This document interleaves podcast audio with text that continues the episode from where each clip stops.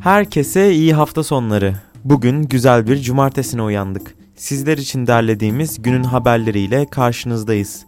Hazırsanız başlıyoruz.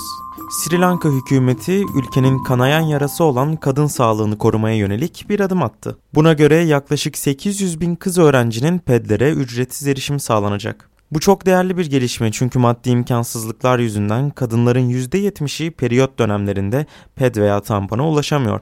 İthal periyot ürünlerinin fiyatlarının çok yüksek olması sebebiyle hükümet yerli üretime geçme kararı aldı ve bu sayede genç kızlar periyot dönemlerinde okullarından uzak kalmayacak.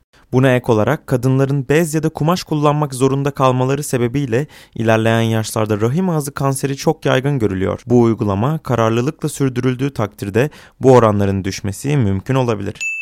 Hollanda'daki Lahey Temyiz Mahkemesi Nijerya'daki sızıntı sebebiyle Shell'in çiftçilere tazminat ödemesine karar verdi. Hatırlatmak gerekirse iki bin yedi yılında dört çiftçi tarım arazilerinin ve balık çiftliklerinin petrol sızıntılarıyla kirletilmesi sebebiyle dava açmıştı. Shell'in ödeyeceği tazminat miktarı ise ilerleyen dönemlerde belli olacak. Shell ise sızıntının petrolü çalmak isteyenlerin borularda delik açmasından kaynaklandığını iddia ediyor. Umuyoruz ki tazminat hesaplanırken bölge halkına verilen zarar göz önünde bulundurulur. Zira yeni doğan ölümleri diğer bölgelerin iki kat düzeyinde.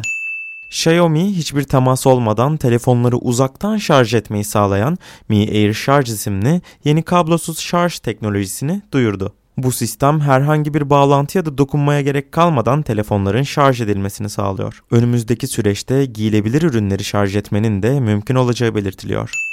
Tesla'nın C E O'su Elon Musk'ın Twitter profiline Bitcoin simgesi koymasının ardından kripto para birimi dün gece yüzde on beşin üzerinde değer kazandı. Bir başka kripto para birimi Dogecoin'de dün attığı tweet sayesinde yüzde sekiz yüz on ikilik değer kazancına neden olmuştu. Bugünkü haberlerin de sonuna gelmiş bulunmaktayız.